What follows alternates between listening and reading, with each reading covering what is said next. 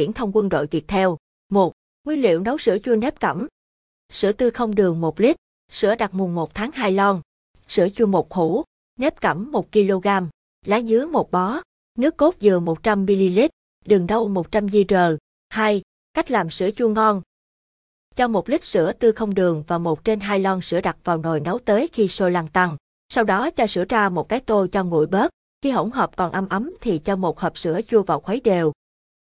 Đổ sữa chua vào từng hũ nhỏ, sau đó cho vào nồi cơm điện, đổ nước ấm ngập mùng 2 tháng 3 hũ sữa chua, sau đó đậy nắp nồi cơm điện lại, để chế độ giữ ấm trong vòng 15 đến 20 phút rồi rút dây điện ra. Sau khoảng 2 tiếng hoặc tới khi nước nguội thì cắm dây điện lại, vẫn để chế độ giữ ấm trong 15 đến 20 phút. Lặp lại quá trình này tới khi sữa chua được ủ xong, 6 đến 8 tiếng.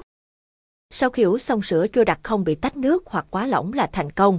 Sữa chủ xong là bạn cho vào ngăn mát tủ lạnh tầm 2 đến 3 tiếng là chúng ta có thể thưởng thức. 3. Cách nấu nếp cẩm. Để có một món sữa chua nếp cẩm ngon bạn có thể lựa chọn hai cách chế biến nếp cẩm sau đây. Cách 1. Nếp cẩm ủ đường.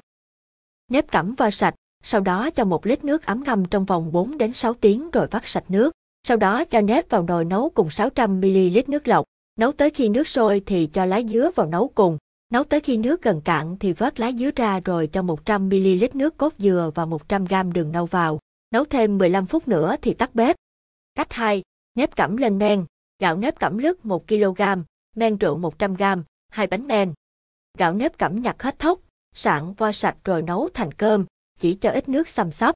Cơm chín đổ ra khay sạch, tải mỏng cho mau nguội. Men rượu giả nhỏ, chia làm hai phần, lấy một phần trộn vào cơm nếp khi còn ấm.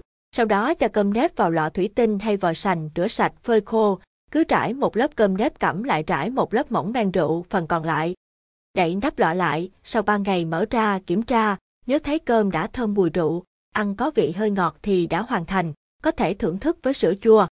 Chú ý, men phải chọn loại men thật ngon đó gọi là men ngọt và phải dùng men mới, tùy thuộc vào xôi chúng ta nấu mềm hay cứng, thời tiết nóng hay lạnh. Trời càng nóng thì cơm càng mau lên men, nhưng cố gắng để cơm trong môi trường có nhiệt độ 20 độ C, 25 độ C là tốt nhất. 4.